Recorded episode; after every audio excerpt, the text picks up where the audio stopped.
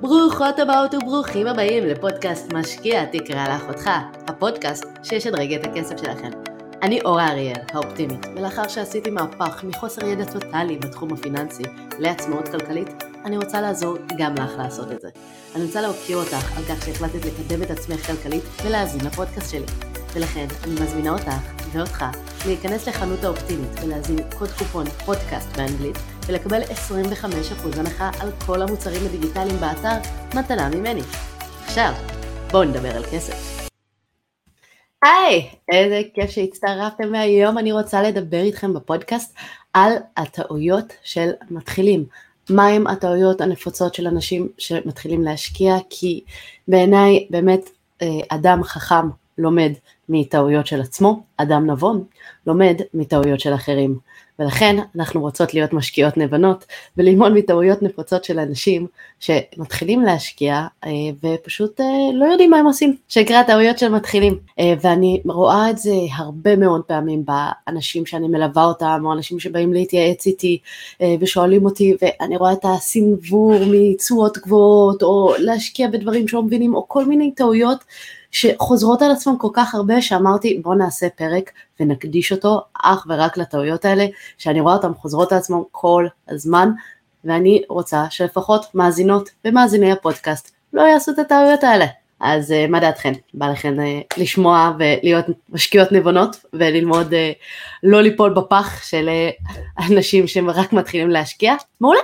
אז אני רוצה להתחיל uh, בטעות הכי נפוצה, ואני חושבת שדיברתי על זה עוד מהפרק הראשון, תתחילו עם למה, start with why, למה בכלל מתחילים להשקיע, מה המטרה, מה האסטרטגיה שרוצים בכלל להגיע אליה, כי ברגע שאנחנו יודעים מה אנחנו רוצים מההשקעה, יותר נכון uh, ויותר קל למצוא איזה השקעה תתאים לנו.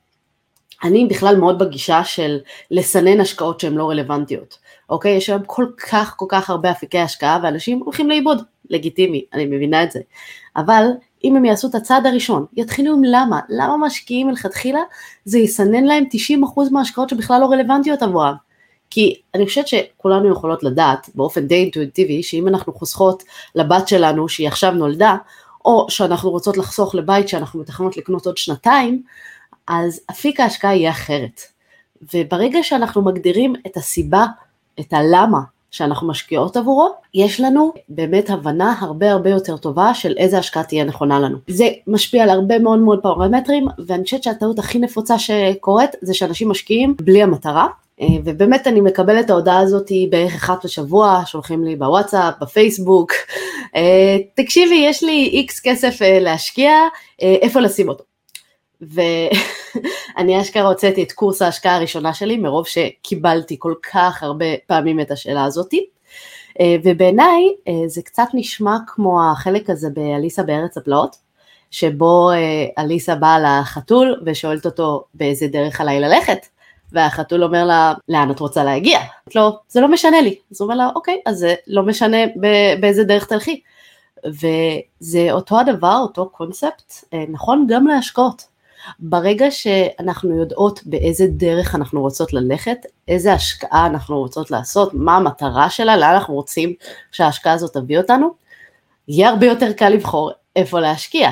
אנחנו רואים הרבה מאוד פעמים שאנשים שבחרו השקעות שלא מתאימות להם, אה, פשוט מגיבים מתוך פאניקה, אוקיי? כי אנשים יכולים ללכת להשקיע בביטקוין למשל, שסבבה, הכל טוב, אבל ברגע שיש פתאום איזו ירידה חדה, וזה קורה לא מעט, אז מגיבים מתוך פאניקה ומוכרים, וזה בדיוק לא מה שאנחנו רוצים לעשות, בתור משקיעות אנחנו רוצות לקנות בזול ולמכור ביוקר, וברגע שאנחנו נכנסות למצב הזה של פאניקה, אנחנו כאילו קונות ביוקר ומוכרות בזול, לא הרעיון. ולכן אנחנו צריכות להגיע לאיזושהי מטרה ואסטרטגיה שיתאימו לנו, יתאימו לצרכים שלנו, יתאימו לאופי שלנו כמשקיעים. ברגע שנגדיר את זה, שנתחיל עם למה, אנחנו נוכל למצוא השקעה הרבה הרבה יותר נכונה. ובאמת אה, בקורס ההשקעה הראשונה שלי אני ממש נכנסת לעומק לאיך לייצר, לבנות את המטרה והאסטרטגיה הזאת, אבל אני אתן לכם את הטיפ הזה, כי לא באמת צריך את כל קורס ההשקעה הראשונה שלי כדי אה, למצוא מטרה. עוד כסף זאת חרא של מטרה, אוקיי? אה, להגיד אני רוצה שיהיה לי 200 אלף שקל, חצי מיליון שקל, מיליון שקל, זאת לא מטרה טובה. מכמה סיבות. א', אף אחד לא באמת רוצה מיליון שקל בחשבון בנק, אוקיי? זה לא מה שאנחנו רוצות. מה שאנחנו רוצות בפועל זה את מה שהמיליון שקל האלה יכולים לתת לנו, אוקיי? נניח ויש לי מיליון שקל בבנק, מה זה ייתן לי?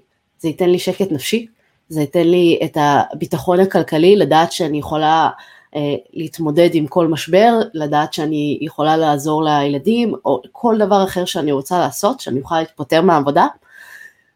זה מה שאני באמת רוצה. ואז תחשבו מה אתן רוצות לעשות עם הכסף, אוקיי? לא רק כמה כסף אני רוצה, כי כסף הוא אמצעי, הוא לא המטרה. אנחנו רוצות שיהיה לנו איקס כסף כדי שנוכל לקנות דירה, שנוכל לרדת לחצי משרה, שנוכל לעשות טיול מסביב לעולם, לעבור לגור למקסיקו כמה שנים, אני לא יודעת, מה שעושה לכם את זה. אבל באמת, כסף לכשעצמו לא מטרה מספיק טובה, אוקיי? כי באמת זה לא, זה לא מה שאנחנו באמת רוצים, תחשבו מה אנחנו היינו רוצות לעשות עם הכסף, ואז שאר הפרמטרים שאנחנו יכולים לגזור מתוכם עבור ההשקעה, אה, יהיו כבר רלוונטיים. כי אם אני אומרת לעצמי, אוקיי, אני רוצה יותר כסף כדי שאני אוכל לרדת לחצי משרה, אז אני שואלת את עצמי, אוקיי, מתי אני רוצה? כמה כסף בדיוק אני צריכה? אה, איך אני מגיעה לזה? זה משנה לי את סוג ההשקעות שאני אוכל להשקיע בהן. אז הרעיון הוא באמת להגדיר מה אני רוצה לעשות עם הכסף, וזה מה שנקרא הסוד העיקרי לבחור מטרה כמו שצריך, וברגע שבחרנו מטרה כמו שצריך, אנחנו יכולות אה, לסנן הרבה הרבה מאוד מההשקעות שהן לא רלוונטיות, והרבה מהבלבול שיש לגבי איפה להשקיע נעלם. ובכלל, כלומר, אם אני יודעת שעכשיו עשיתי חיסכון לילדה שלי והיא עכשיו נולדה, אני לא מתכוונת uh, לעשות, uh, למשל, לשים מסלול מאוד מאוד סולידי, או להילחץ אם יש עכשיו מפולת בשוק ההון, כי החסכונות uh, של הילדה לאוניברסיטה עכשיו ירדו. כי היא עכשיו נולדה, ואם יש מפולת זה בסדר, השוק יתקן את עצמו עד אז, והכל תקין. זה עוזר לי לא להיכנס לפאניקה, זה עוזר לי לדעת מה המטרה שלי, לאן אני חותרת, וככה אני גם יכולה לבחור את ההשקעה שמתאימה ביותר. אז באמת הטעות הראשונה והעיקרית שאני מוצאת זה הרבה אנשים, זה בלי מטרה, בלי אסטרטגיה, סתם פשוט להתחיל להשקיע, כי מישהו אמר לי שזה השקעה טובה וזהו. תתחילו עם למה. זה נכון לגבי השקעות, וזה נכון לעוד הרבה דברים אחרים בחיים, אבל uh, פה אנחנו מדברות על השקעות. uh, עוד טעות שאני רואה הרבה, ולצערי זה, זה די נפוץ, כל הנושא של הימורים והשקעות. אנשים לא ממש מבינים את ההבדל בין הימור להשקעה. Uh, הרבה פעמים אני שומעת למשל שהבורסה זה כמו קזינו, uh, שאפשר uh, להפסיד שם מלא כסף, זה נכון, אפשר להפסיד שם מלא כסף, לא מסכימה שזה כמו קזינו, הכל תלוי בנו כמשקיעים, איך אנחנו בוחרים להתנהג ואיך אנחנו בוחרים להשקיע. אבל אני חושבת שאחד הטעויות הכי גדולות זה שאנשים לא ממש מבינים uh, מה ההבדל בין הימור להשקעה. ואני זוכרת שהייתי בקזינו, יצאתי לטיול עם חברים, בבוקרסט וממש אה, ראיתי שם מלא ישראלים, כי אנחנו אוהבים אה, ללכת לאותם מקומות מסתבר, כולם קוראים את אותם מדריכים, וראינו שממש היה שם מלא חבר'ה, שלפחות לפי איך שהם נראו לא היה להם המון כסף להש... לבזבז בקזינו. אני שומעת אותם אומרים אחד לשני, וואי אחי תקשיב השקעתי בבלק ג'ק עכשיו עשרת אלפים שקל, וואו גבר אתה לא מבין, השקעתי בפוקר אה, עוד 20 אלף, סכומים גבוהים, והם מתייחסים לזה כהשקעה, הם ממש אומרים במילים שלהם, השקעתי פה, השקעתי שם, ואתם בקזינו, אתם כלומר במקום שהוא כהגדרה, הימור. אז אה, בעיניי זה יצא נורא נורא מצחיק, כי זה מחדד את ההבדל שאנשים לא ממש מבינים את ההבדל בין הימור להשקעה, ואני חושבת שלהבין את ההבדל, זה עושה הרבה הרבה אה, שכל ומאוד מאוד מקל עלינו. שוב, בקורס ההשקעה הראשונה שלי, אני ממש נכנסת לעומק כל ההבדלים בין הימור להשקעה, אבל אני אגיד לכם את ההבדל שהוא הכי קריטי בעיניי, הכי חשוב, והוא זה שבאמת מגדיר רוב הפעמים אה, האם מדובר בהימור או השקעה. ההבדל הזה הוא מה שנקרא תוחלת הרווח. כלומר, אם אני אעשה את אותה פעולה 100 פעם, האם יש לי יותר סיכוי להרוויח כסף או להפסיד כסף. ברגע שאני עונה על השאלה הזאתי, אני יודעת להגדיר לעצמי האם מדובר בהימור או השקעה. אה, תחשבו למשל, אה, האם לקחת למשל נכס של, אה, לקנות נכס של נדל"ן. אם אני אקנה 100 דירות, אוקיי? האם יש לי יותר סיכוי שבסופו של דבר אני ארוויח כסף או אפסיד כסף? עכשיו יכול להיות שבדירה מסוימת יהיה מלא תיקונים ולא לא, לא בחנתי אותה כמו שצריך ולא שמתי לב ויש שם בעיות בצנרת, יש שם זה, צריך להוציא הרבה כסף. יכול להיות שבדירה אחרת יש גם בעיות עם דיירים, והם לא משלמים ועושים בעיות וצריך לשלם אה, אה, תשלום משפטי כדי שיצאו משם, יכול להיות. אבל אם קניתי 100 דירות, רוב הסיכויים שבסך הכל אני ארוויח כסף. רוב הסיכויים שבסופו של דבר אני ארוויח או מעליית ערך או מהשכירויות, שיהיה לי רווח.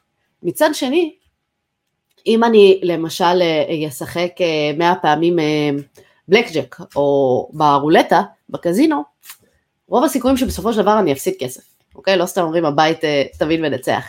ולהבין את אה, תוחלת הרווח, להבין בעצם כמה מתוך הפעמים שאני הולכת אה, לעשות את הפעולה הזאת, האם יש לי יותר סיכוי להרוויח או להפסיד, זה ההבדל העיקרי בין הימור להשקעה. אז ברגע שאנחנו יכולות להבין האם אנחנו מסתכלות על משהו שהוא הימור או השקעה, יותר קל לנו. ובאמת השאלה הכי פשוטה לשאול, אוקיי? כי ככה אפשר להתמודד עם הטעות הזאת. אם אני אעשה את העסקה הזאת הרבה מאוד פעמים, או עסקה דומה לה הרבה מאוד פעמים, האם יותר ארוויח או אפסיד? אם אני אקנה עכשיו 100 מניות, האם אני יותר ארוויח או אפסיד?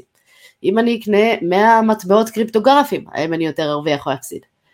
וברגע שאני שואלת את עצמי את השאלה הזאתי, אז אני יכולה לענות לעצמי האם אה, יש לי יותר סיכוי להרוויח או להפסיד כסף בסופו של דבר, והאם מדובר בהימור או השקעה. אז אה, זה גם באמת טעות שאני רואה הרבה שאנשים מתייחסים כאילו להשקעות כמו הימור, ואנשים מתייחסים להימורים כמו השקעות. אה, צריך ממש להבדיל בין השניים, ויש סיבה שהימורים זה הימורים, אה, ויש סיבה שהשקעות זה השקעות, ואנחנו משתמשים בהם כדי לבנות העצמאות הכלכלית שלנו, ולא בהימורים, כי האסטרטגיה שלי היא ממש ממש לא ללכת ולנסות בלוטו לזכות או משהו כזה, בטח לא מהקזינו תבוא הישועה. אם אתם רוצים לשמוע קצת יותר על אסטרטגיות, דיברתי על זה הרבה מאוד בפרק 10, זה גם משהו. אה, עוד טעות אה, נפוצה שאני רואה הרבה, זה לבדוק יותר מדי, או לא לבדוק בכלל. עכשיו, זה קטע לפעמים ש, שמטריף אותי, כלומר, אני, אני לא מצליחה להבין, כאילו, אני פוגשת הרבה אנשים שנמצאים בשתי הקיצוניות. אה, היה איזה מישהו שהיה מדבר איתי אה, הרבה מאוד זמן בפייסבוק, ככה ממש מתחילת הדרך שלי של ההשקעות, דיברנו, והיה לו 100 אלף שקל להשקעה, זה היה ככה כל הסכום שהוא חסך במשך שנים. אני בינתיים למדתי, השקעתי בשוק ההון, השקעתי בנדל"ן, השקעתי בקרנות נדל"ן. עשיתי הרבה מאוד השקעות, חלקן הצליחו יותר, חלקן פחות, הרוב כן הצליחו. הוא בינתיים בדק ושאל והתייעץ איתי ועם עוד אנשים ובחן האם זו השקעה טובה והיה חוזר אליי כל כמה חדשים לשאול איך ההשקעות שלי והאם הם הצליחו. השקעות שהוא כבר לא היה יכול להיכנס אליהן יותר כי הן כבר לא היו רלוונטיות והיה פשוט שואל אותי כל הזמן, עד שבאיזשהו שלב שאלתי אותו, תגיד, מה, מה קורה עם המאה אלף שקלים שלך, אם השקעת אותם? הוא אמר לי, לא, כי אני עוד לא יודע מה ההשקעה הכי טובה, אני עוד בודק, אני עוד בוחן, אני לומד. עכשיו עברו שנים, אני בינתיים המשכתי להשקיע, צברתי הון, יצאתי לעצמאות כלכלית, והוא עדיין מחפש את המקום להשקיע את המאה אלף שקל שלו. ובעיניי, זו טעות, כי הוא הפסיד הרבה הרבה מאוד רווחים פוטנציאליים שהוא היה יכול לעשות. אה, ואני מאוד בעד לעשות בדיקות, ואני מאוד בעד להבין במה משקיעים, אבל ללכת לבדוק את כל ההשקעות בשוק ולנסות להבין הכל על הכל, זה לא יקרה. באיזשהו שלב צריך פשוט לקחת את ה... לעשות את הצד ולהחליט, זהו, קופצים למים, בואו נעשה את ההשקעה, כי עד שלא נעשה את זה, אנחנו לא נצליח בעולם ההשקעות, אנחנו לא נוכל להגיע לעצמאות כלכלית, לא נגרום לכסף שלנו לעבוד בשבילנו וזה לא יעזור. אז באמת מה שאני רוצה להגיד זה שתבדקו, אבל לא יותר מדי. כלומר, אל תשקיעו שנים בלמצוא את ההשקעה המושלמת. אין השקעה מושלמת, בכל דבר יש יתרונות וחסרונות, אוקיי? אין השקעה מושלמת. הצד השני שאני רואה, בכלל לא לבדוק. אה, לסמוך על המלצה של איזה קרוב משפחה, או, או מצאתי איזה איש מכירות ממש טוב שהוא נורא לי נורא אמין, או דברים כאלה. אה, וזה גם לפעמים משהו שקורה, וזה בעיניי גם גרוע, כלומר, תשקיעו בדברים שאתם יודעים מה זה, שעשיתם איזושהי רמה של בדיקה מינימלית, אל תאמינו באופן עיוור לאף אחד. ובעיניי הפתרון לטעות הזאתי, זה קודם כל להגדיר זמן מוקצב לבדיקות. כלומר, אני יכולה להגיד לעצמי, אוקיי, אני לא מבינה כלום בשוק ההון, אוקיי, אני אעשה קורס שוק ההון, רצוי זה של האופטימית, הצעד הראשון למיליון, ובקורס הזה אני אלמד אה, איך להשקיע, אני נותנת לעצמי חודשיים מסיום הקורס, להתחיל, לפתוח תיק השקעות ולהתחיל להשקיע. כלומר להגדיר לעצמי ממש את הזמן ללמידה, לבדיקות, לזה, ואז פשוט להחליט שאחרי זה אני עושה את הצד.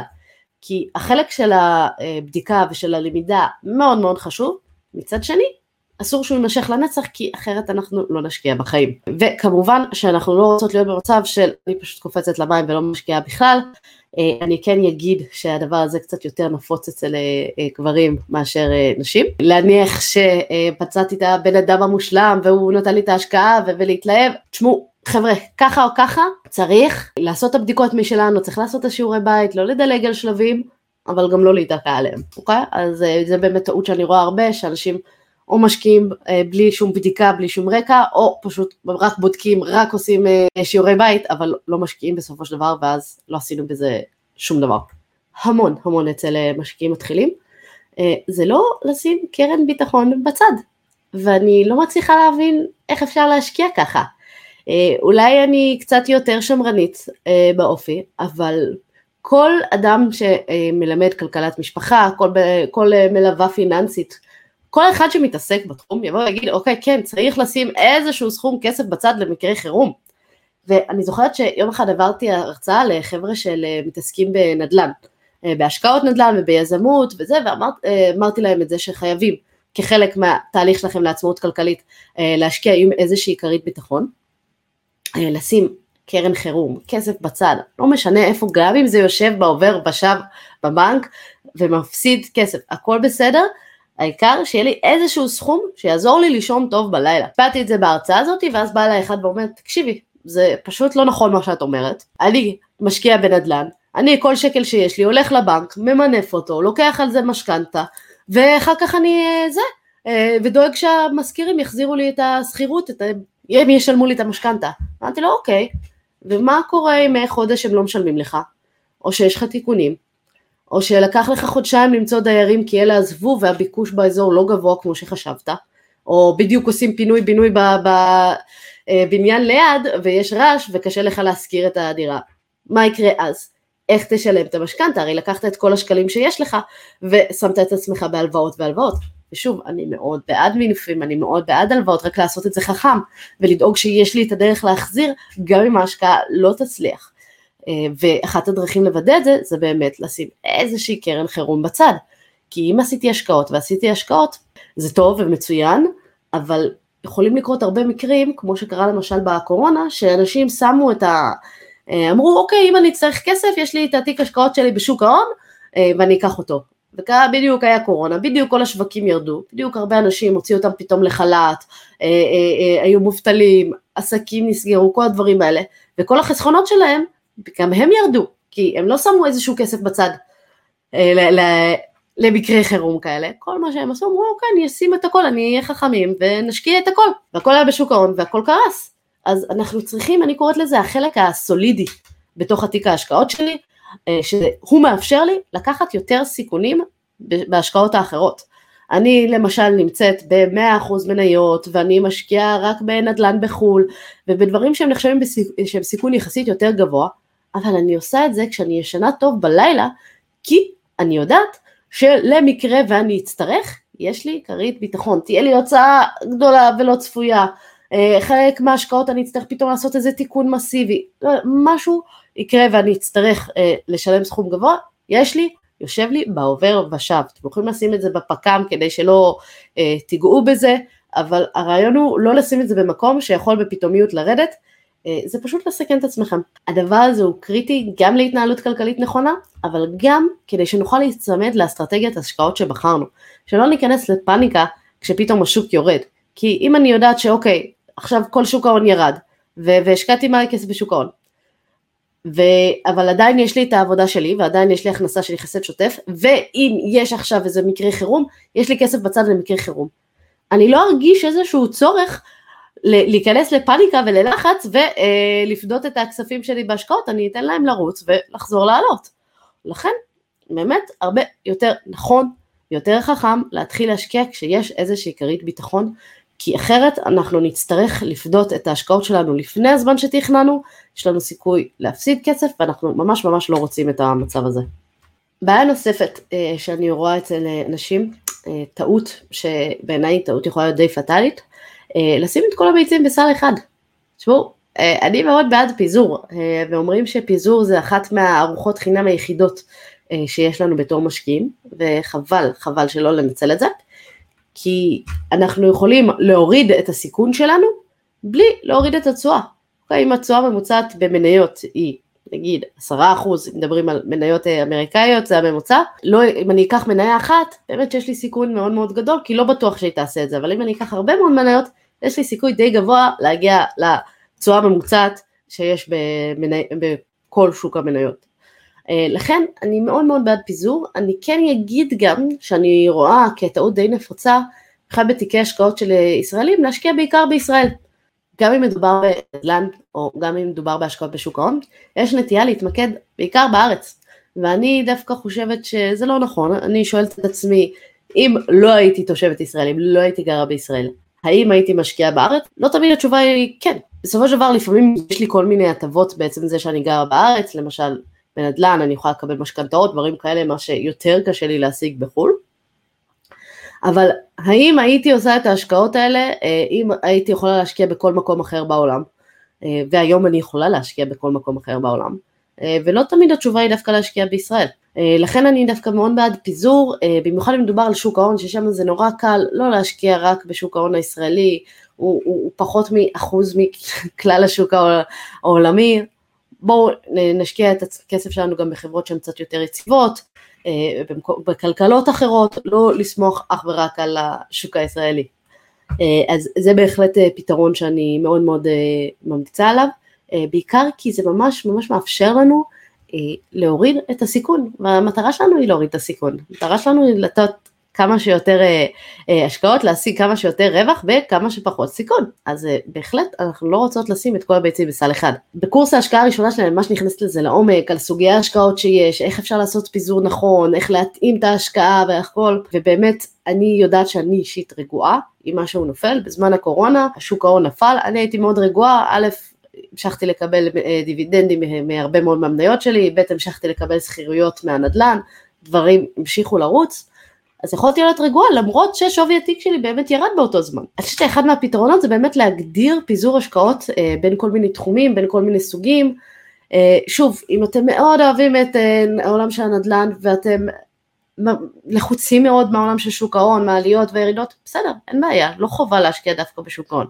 אבל גם בנדל"ן, לא לקחת את כל הכסף שלי, להשקיע אותו בדירה אה, אה, אחת להשקעה, ואז uh, יש לי באמת סיכון מאוד גבוה כי אם משהו קורה לדירה הזאת. אולי לפצל, אולי לקנות שתי דירות קטנות יותר או זולות יותר, באמת כדי לפזר את הסיכונים שיש לי. עוד טעות שאני רואה הרבה מאוד ודי מציירת אותי, זה כל הנושא של מיסים ועלויות. זה משהו שהוא בעיניי די מטורף, ואנשים uh, לא ממש מבינים uh, את כל הדברים הנוספים שיש. ואפשר לחסוך הרבה מאוד כסף אה, ואפשר ממש אה, לדעת איך לנהל את הדברים נכון ולקבל תשואות הרבה יותר גבוהות רק מלהבין איך נושא המיסוי אה, עובד, ולהפך, אפשר גם להפסיד הרבה מאוד כסף בלי להבין מה, את נושא המיסוי. אני רואה את זה הרבה למשל בנדל"ן חו"ל, שאנשים מקבלים הצעות להשקיע בחו"ל וכדומה, בכל מיני מדינות ככה אקזוטיות, והם לא שמים לב למשל, בכל הגרפים האלה שמראים, אומרים אוקיי זה לא כולל מס. עכשיו סבבה, הגיוני, בדרך כלל התשואות לא מדברים איתכם, מדברים איתכם הכל לפני מס, כי המס הוא אישי ולא יכולים לדעת בדיוק כמה אתם תשלמו. הגיוני, אבל מה שלא מספרים זה למשל שבאותה מדינה אין אמנת כפל מס אה, עם ישראל. ואז יכול להיות מצב שהוא די בעייתי עבורנו, שאנחנו נצטרך לשלם מס גם בישראל וגם באותה מדינה בחו"ל בה השקענו. אז זה יקצץ לנו משמעותית מהרווחים. אז אנחנו רוצים להשקיע או בדרך שתמנע את המס הכפול, או במדינות שיש להן אמנת כפל מס עם מדינת ישראל, תעשו גוגל אמנת כפל מס, לא מסובך, אה, תמצאו את הרשימה, ואז אנחנו יכולות לדעת שבאמת אנחנו לא נדפק בנושא של המיסוי אה, ולא נקטין סתם את הרווחים שלנו. מעבר לזה יש גם הרבה מאוד עלויות נוספות, כשאנחנו מדברים אה, על נדל"ן, אז בארץ אנחנו פחות או יותר יודעות מה העלויות, אבל בחו"ל יש כל מיני דברים שאנחנו לא ממש מכירות. בארצות הברית למשל יש מה שנקרא HOA, Homeowners Association, הרבה בתים פתאום יש עוד תשלום מס נוסף של ועד שכונתי, או ארנונה, או מיסים מקומיים, או כל מיני דברים כאלה שאנחנו חייבים לבדוק אותם לפני כן, כי לפעמים יכולים להראות לנו את המספרים ויראו לנו אותם ברוטו, יגידו אוקיי, הנה יש לכם דירה ב-100 אלף דולר, מכניסה לכם שכירות של 2,000 דולר כל חודש, וואו איזה צורה מהממת, אבל אם לא ידברו על כל ההוצאות שיש, ובדרך כלל יש עוד הרבה הוצאות מעבר, אנחנו לא נדע כמה באמת נרוויח. לא להתעלם מכל הדברים הנוספים. הנושא של מיסים יכול לחסוך לנו הרבה מאוד אה, כסף. אני אתן עוד דוגמה אה, של זוג חברים שיש לי, בו האישה היא עצמאית, אה, והגבר היה שכיר, הם נולדה להם ילדה, והם פנו אליי ושאלו אותי, תגידי, איפה כדאי לחסוך? לילדה הזאת רוצים לעשות לה איזשהו חיסכון לטווח ארוך. והם כמובן, כולם, כל מי ששאלו, אמרו להם, לכו על גמל להשקעה. עכשיו, אמרתי להם, תקשיבו, קופת גמל להשקעה, זה, זה אחלה מוצר, הכל טוב, אבל שאלתי את האישה, האם היא מפקידה את המקסימום כל שנה לקרן השתלמות? והיא ענתה לי שלא, היא לא תמיד מצליחה להגיע למקסימום להפקיד לקרן השתלמות. אמרתי לה, אוקיי, בואי את כל ההכנסות שאת מקבלת מהעסק שתכננת אה, לשים בצד עבור הילדה, כי עכשיו את רוצה להגדיל את החיסכון עבורה במקום דברים אחרים, בואי תשימי אותם בקרן השתלמות, אפילו תפתחי לה קרן השתלמות משלה. בכל מקרה קרן השתלמות נעולה לשש שנים, את רוצה לעשות לה חיסכון לעתיד, זה לא יהיה רלוונטי עכשיו אה, אם אה, היא לא תוכל לגעת בזה עד גיל שש. ככה אה, גם הרווחים יהיו פטורים ממס, וגם לך זה יהיה הוצאה מוכרת לעסק. כלומר, את תוכלי להרוויח מה, מהסיפור הזה פעמיים. באמת שפתרון של גמל להשקעה יכול להיות רלוונטי, אבל במקרה שלהם היה הרבה יותר משתלם לשים את אותו הסכום בקרן השתלמות, וזה חסך להם הרבה יותר מיסים, הרבה יותר עלויות, ופשוט רק מלהבין קצת איך עולם המיסוי עובד ואיזה דברים יש לכל אחד מהם להציע, לאיזה אפיקי השקעה וכדומה. אז באמת אל תתעלמו מהנושא של מיסים ועלויות, זה, זה אחלה דרך לא למקסם את הרווחים שלכם ואנחנו לא רוצות לעשות את זה. זה אחד מהדברים שאני באמת באמת ממליצה עליהם. אה, באמת בקורס ההשקעה הראשונה שלי אני ממש עושה צ'קליסט של בדיקה, לבחון את העלויות, את המיסוי, את כל הדברים האלה, זה, זה חלק מהבדיקות שאני ממלצה לעשות לנכסים או להשקעות לפני שאנחנו נכנסים אליהם, כי בעיניי זה קריטי. אה, ועלויות אחר כך שיצוצו פתאום, אה, שלא תכננו עליהן מראש, יכולות להרוס לנו את כל ההשקעה. אז אנחנו רוצות לדעת איזה מיסים צריך לשלם ואיזה עלויות נוספות יש, יהיה בוודאות ואיזה יכולות להיות לפני שאנחנו נכנסות להשקעה. טעות נוספת אה, שאני רואה אצל אה, הרבה אנשים זה שלומדים מהאנשים הלא נכונים.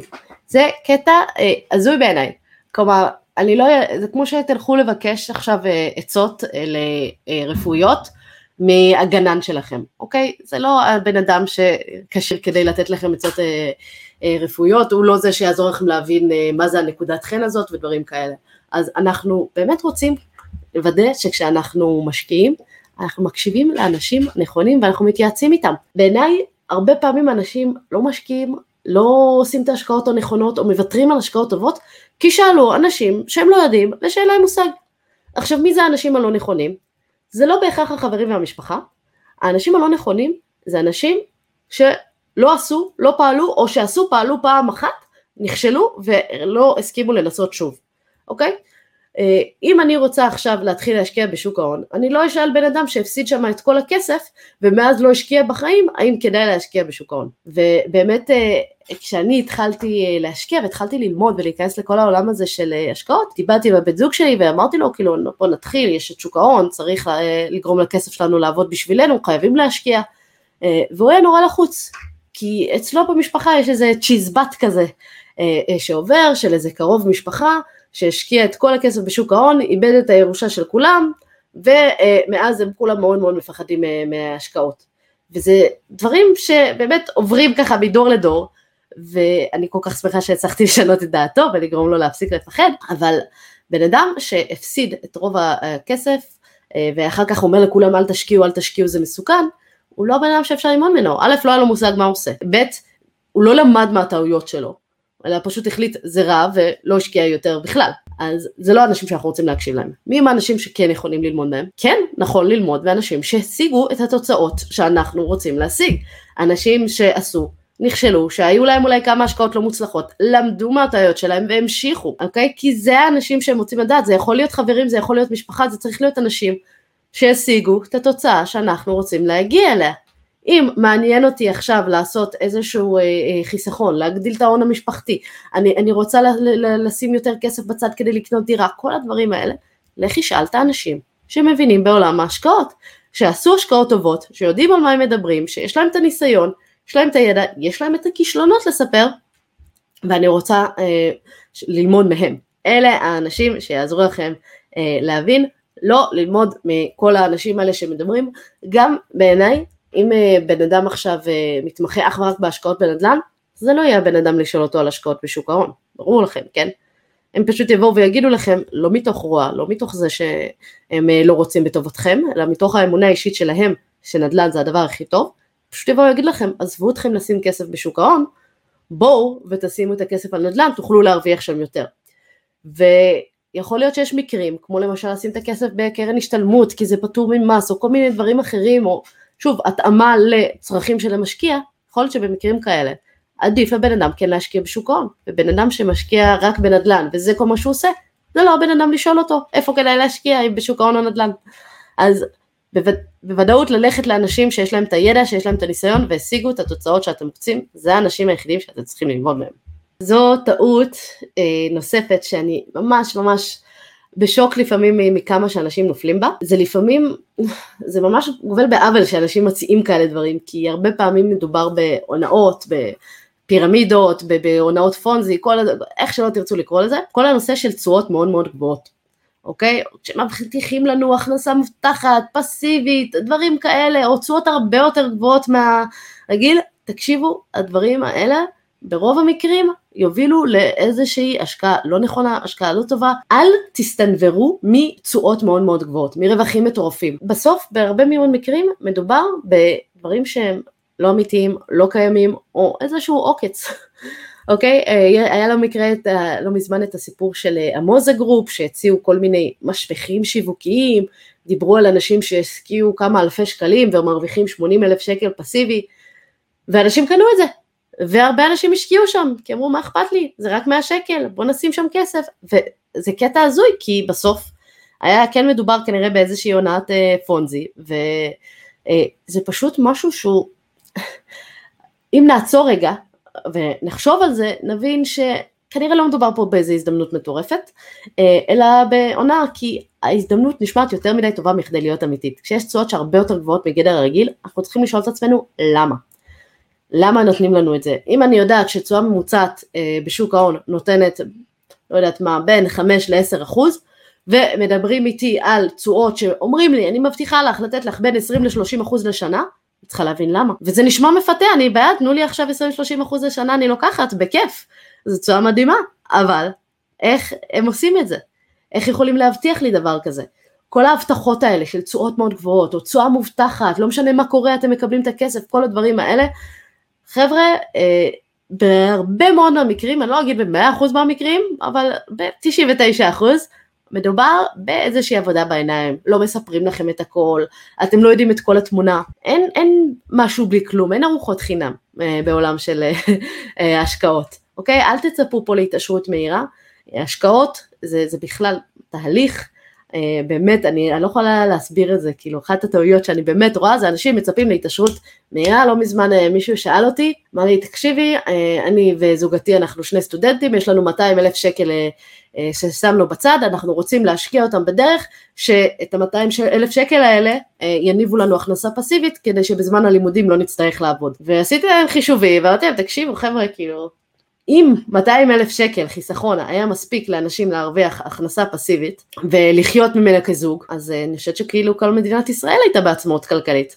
זה לא כזה פשוט, הלוואי, אבל זה לא, והייתי צריכה ככה לעשות להם איזושהי פקיחת עיניים, כי אה, באמת אנשים מצפים ממש להתעשרות מהירה, אומרים חסכתי כסף, יאללה, בוא ו-200 אלף שקל באמת סכום מכובד, מדהים, במיוחד לסטודנטים, אני, אני מבינה, אבל זה לא סכום שיהיה אפשר uh, לחיות ממנו, ואחת הבעיות שבהרבה מקרים, אם נופלים על איזה שהם uh, יועצים שפחות כנים, בוא נקרא לזה, או מנסים למכור להם משהו, uh, והם יבואו ויבטיחו להם משהו עם סיכון מאוד גבוה, ייתנו להם תשואות מאוד גבוהות והכל, ויסנוורו אותם עם רווחים, ויגידו הנה אתם בכיף יכולים לחיות מהכנסות, ואז ייקחו את הכסף, ייעלמו, אה, או שאחרי חודשיים הפסיקו לענות לטלפונים, ובאמת אני ראיתי את זה קורה בהרבה מאוד מקרים, אני ראיתי את זה קורה בהשקעות של בתי אבות באנגליה, אני ראיתי את זה קורה בכל מיני הבטחות לנכסים דיגיטליים, כל מיני קרנות נדל"ן, תקשיבו חבר'ה, לא לרדוף אחרי תשואות גבוהות, לא לצפות פה להתעשרות מהירה, תבינו שכשאנחנו משקיעות את הכסף, אנחנו נקבל איזה שהם אחוזים מתוך אה, הסכום שהשקענו, אוקיי? השקענו סכום קטן, נקבל איזשהו אחוז ממנו. אין איזה שהם קסמים פה, אוקיי? אם רוב השוק יודע לעשות בין 5 ל-10 אחוז, לא הגיוני שמישהו יבטיח לכם 40 אחוז, אוקיי? לא, לא הגיוני, צריך להיות פה איזושהי רמת סיכון מאוד גבוהה או, או משהו אחר שיפצה על זה כי אין, אין ארוחות חינם, אוקיי? צריך להבין שככל שיש תשואות יותר גבוהות, הסיכון דרך כלל יהיה יותר גבוה, זה הולך יד ביד. והטעות הזאת של להיסחף אחרי תשואות מאוד גבוהות, בלי להתייחס לסיכונים, בלי להבין שאם לקחתי תשואה יותר גבוהה, זה אומר שיש לי סיכון גם יותר גבוה, ולא בהכרח אני יכולה לעמוד בזה, אה, כי למשל הלמה שלי זה לקנות אה, דירה למגורים, ואני לא יכולה להרשות לעצמי שכל ההון העצמי שלי ייעלם, באמת שלא צריך להיסחף אחרי הדברים האלה. אוקיי? באמת, אני, לא יודעת לחזור על זה כמה פעמים, פשוט אה, תנסו לבדוק כל אה, השקעה שיש, אה, מה אנשים אחרים מציעים, מה חברות אחרות מציעות, אה, נסו להשוות מה שנקרא תפוחים לתפוחים עד כמה שאפשר, ולראות שאם התשואות שמציעים לכם הרבה יותר גבוהות מדברים אחרים, כנראה שיש פה משהו שהוא או בעייתי או שהם עלו על איזה משחק קסם, אבל רוב הסיכויים אה, שאו אה, שלא מספרים לכם משהו, או שרמת הסיכון יותר גבוהה, שזה לא לחלוטין אה, כשר, מה שנקרא. אז אנחנו לא רוצות להיסחף אחרי תשואות גבוהות, לא לנסות אה, ללכת לכיוון של התעשרות מהירה, אם אנחנו נשקיע במשך שנים, נתמיד, אפשר להגיע לעצמאות כלכלית, אה, לא צריך להיות יותר מדי גרידים, זה לא, זה לרוב לא מוביל למשהו חיובי. עוד טעות שאני נתקלת בה, אה, במיוחד בתור מי שמייעצת ולפעמים אפילו גם ממליצה לאנשים על איפה להשקיע, כמובן במסגרת החוק ולפי מה שמותר לי, זה שאנשים שמשקיעים על בסיס אמון בלבד. לי זה מאוד מאוד קשה עם זה, אני מאוד מאוד בעד לתת לאנשים אה, חכות וללמד אותם לדוג במקום לתת להם את הדגים. אני מאוד בעד להסביר לאנשים איך לעשות את הבדיקות, מה לעשות. אני אולי אגיד להם, אוקיי, הגענו למסקנה שהדרך השקעה הכי מתאימה לכם היא, אה, בוא נגיד, קרן השתלמות. אני לא אבוא אגיד לכם איזה קרן השתלמות הכי טובה, איזה זה, אני אגיד לכם אבל כן, מה הפרמטרים שאתם צריכים להסתכל לפני שאתם בוחרים קרן השתלמות. ואחת הבעיות שהרבה פעמים אנשים משקיעים אך ורק על בסיס אמון, אך ורק כי מישהו אה, עם אוטוריטה אמר, אה, ולצערי הרב מאוד יש איזשהו מישהו מאוד מוכר בעולם, ה, בעולם הכלכלי שמנצל את זה וממליץ על דברים שבאמת כבר עשו עליהם תחקירים ומונאות וזה פשוט דבר שהוא נוראי בעיניי ואנשים פשוט סומכים עליו באופן עיוור כי וואלה הוא אמר אז הוא בטוח יודע.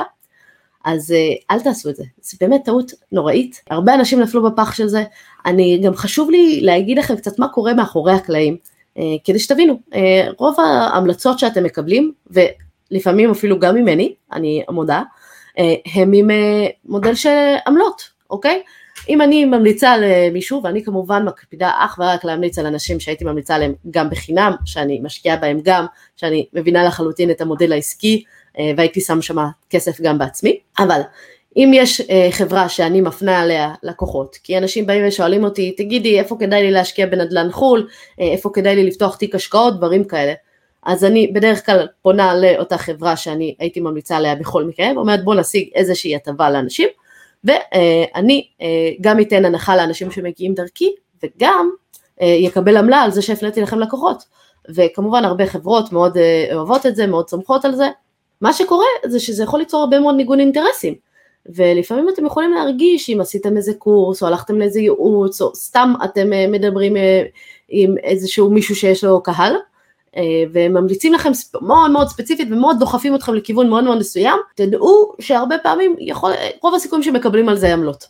והכל בסדר, האנשים היותר כנים גם יגידו לכם את זה, זה בסדר, אבל על, הנקודה שלי זה אל תשקיעו על בסיס אמון בלבד, תדעו שאותו בן אדם שהמליץ מקבל אה, בהרבה מאוד מקרים איזושהי הטבה עבור ההמלצה הזאתי, ולכן שווה לכם לבדוק גם את האלטרנטיבות. אל תלכו באופן עיוור, תעשו את הבדיקות, תעשו את השיעורי בית, אל תוותרו לעצמכם. כי, כי להשקיע על בסיס אמון בלבד, אני באמת מכירה הרבה מאוד אנשים שבאמת נפלו בזה, היה איזה סיפור עם איזושהי מכללה ללימודי שוק ההון, הציעו להשקיע באיזשהו ברוקר השקעות, שהיה מדובר בהונאה טוטאלית, אנשים הפסידו שם את כל הכסף, והמכללה הזאת ללימודי שוק ההון שהמליצה עליהם לא קרה לה כלום. אה, וכולם פשוט הלכו והשקיעו דרך המקום הזה שהחברה אה, המליצה עליו, שהמכללה הזאת המליצה עליו, כי הם סמכו על זה, זה מה שהמורה אמרה. לא, לא בדקו מעבר לזה, והפסידו את כל הכסף, כי היה מדובר באיזושהי עונה, זה היה ממש אה, מקרה מלפני כמה שנים שקרה, והוא מאוד מאוד עצוב. אז גם אנשים לא ממש למדו איך להשקיע כמו שצריך, וגם הפסידו את כל הכסף, למרות שהם תאורטית יוכלו היו להרוויח, אבל הם הפסידו את כל הכסף גם שלא השקיעו כי שמו אותו במקום שבן אדם אחר המליץ עליו, שהם סמכו עליו באופן עיוור, ולא עשו איזושהי בדיקה מינימלית בפני עצמם. אז בבקשה, בבקשה, אל תעשו את הטעות הזאת של אנשים שמתחילים להשקיע ותיקחו איזושהי המלצה.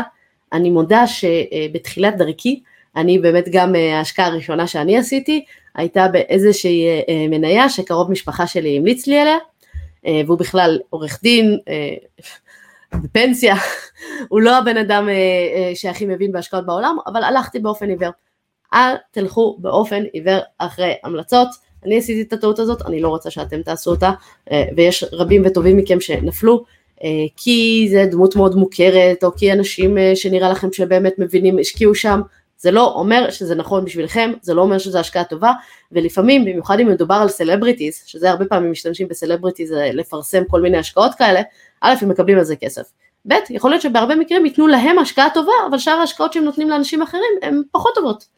אז בבקשה אל, אל תאמינו באופן עיוור, תבינו במה אתם משקיעים, תלמדו, תעשו שיעורי בית, תחקרו, אל תאמינו באופן עיוור להמלצה של אף אחד. תיקחו המלצות, ת, ת, ת, אה, תשתמשו בזה, הכל טוב, זה יכול לקצר לכם את הדרך, אבל חלילה אה, שההמלצה לא יהיה הדבר היחיד שיקבל את ההחלטה האם להשקיע במקום מסוים או לא.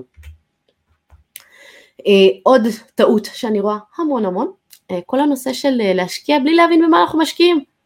תקשיבו, זה באמת לפעמים מטריף אותי שאנשים לא יודעים מה הם השקיעו, על מה הם שמו את הכסף, אבל מוכנים, זה כבר באמת להמר על ההשקעה הזאת. וקרה לי המון, למשל במיוחד בתקופת הקורונה, שאנשים נגיד, השוק היה בירידות, ואנשים באו ואמרו, אוקיי, בא לי לעשות שורט על השוק. שורט אומר להרוויח גם כשהשוק יורד. ואמרתי להם, תדעו, אתם עשיתם אי פעם שורט? אתם רוצים? לא, אבל כל השוק יורד עכשיו, אני בטוח ארוויח. ואמרתי להם, אתם ידעתם שכשאתם נכנסים לשורט, יש לכם סיכוי להפסיד יותר כסף אה, ממה, שהרווח, אה, ממה שהשקעתם? בכלל הפוטנציאל להפסד שלכם בשורט הוא אינסופי, לעומת שאם קניתי מניה רגילה, במה שנקרא לונג, אה, הפוטנציאל הפסד שלי, שמתי 100 דולר על מניה, אני מקסימום אפסיד 100 דולר. בשורט שמתי 100 דולר על מניה, אני יכולה להפסיד גם 1,000 דולר. זה לא משהו שקורה הרבה, אבל זה משהו שהוא בהחלט אה, אפשרי, וזה משהו שהוא מאוד מאוד אה, בעייתי, כי לא מבינים את המנגנון, לא מבינים איך זה עובד. אני בהחלט בהחלט מאוד בעד להבין קודם כל במה אתם משקיעים, מה אתם עושים, תיקחו קורסים, תלמדו, תבינו מה אתם עושים, תקראו, לא משנה מה, תקשיבו לפודקאסטים, אבל תבינו מה אתם משקיעים, מה זה כולל, תעשו את השיעורי בית שלכם, אל תעשו השקעה בלי להבין, כמו שאמרתי לפני כן בטעות הקודמת של אל תשקיעו באופן עיוור כי מישהו אחר המליץ, זה פשוט להשקיע בלי להבין שום דבר, אה, וההמלצה זה הדבר היחיד שגרם לנו לעשות את ההשקעה הזאת. אז בבקשה לא, זה באמת אחת הטעויות הכי גרועות שאפשר לעשות, אה, כי אנחנו לא נהיה מודעים לסיכונים, לא נהיה מודעים למה שיכול לקרות, וזה באמת בעיניי מאוד מאוד מסוכן.